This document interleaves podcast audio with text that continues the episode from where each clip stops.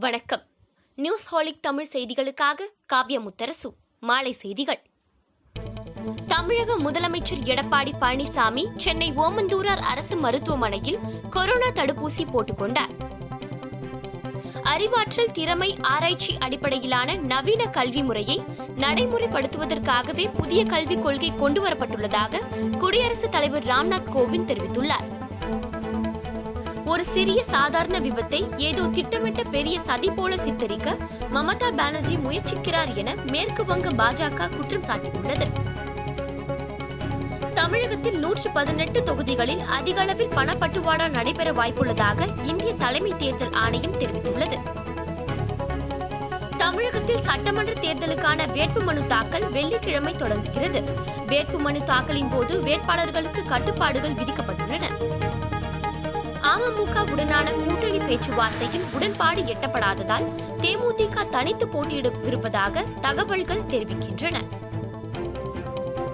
சட்டமன்ற தேர்தலில் போட்டியிடும் வேட்பாளர்களின் இரண்டாவது பட்டியலை அமமுக வெளியிட்டுள்ளது. அக்கட்சியின் பொதுச் செயலாளர் டிடிவி தினகரன் கோவில்பட்டி தொகுதியில் போட்டியிடுகிறார். சென்னை செங்கல்பட்டு திருவள்ளூர் காஞ்சிபுரம் கோவை திருப்பூர் ஆகிய ஆறு மாவட்டங்களில் கொரோனா பரவல் மீண்டும் அதிகரித்து உள்ளதாக சுகாதாரத்துறை தெரிவித்துள்ளது. கொரோனாவுக்கு மூக்கு வழியே செலுத்தும் புதிய தடுப்பு மருந்து பரிசோதனையை பாரத் பயோடெக் நிறுவனம் மேற்கொண்டுள்ளது.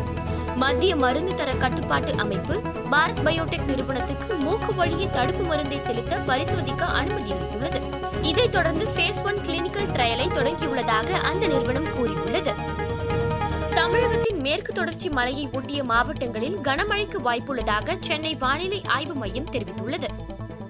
மியான்மரில் அரசின் ஆலோசகராக இருந்த ஆங் சாங் சுய்கி நான்கு கோடியே முப்பத்து ஐந்து லட்சம் ரூபாய் மற்றும் தங்கத்தை முறைகேடாக பெற்றுக்கொண்டதாக ராணுவ ஆட்சியாளர்கள் குற்றம் சாட்டியுள்ளனர். செவ்வாய் கோளுக்கு நாசா அனுப்பியுள்ள பர்சிவரன்ஸ் விண்கலம் அங்கு முதன் முதலில் செய்த ஒளிப்பதிவை அனுப்பியுள்ளது.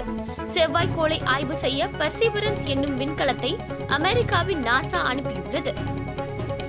இத்துடன் இந்த செய்தி தொகுப்பு நிறைவடைந்தது. நன்றி வணக்கம்.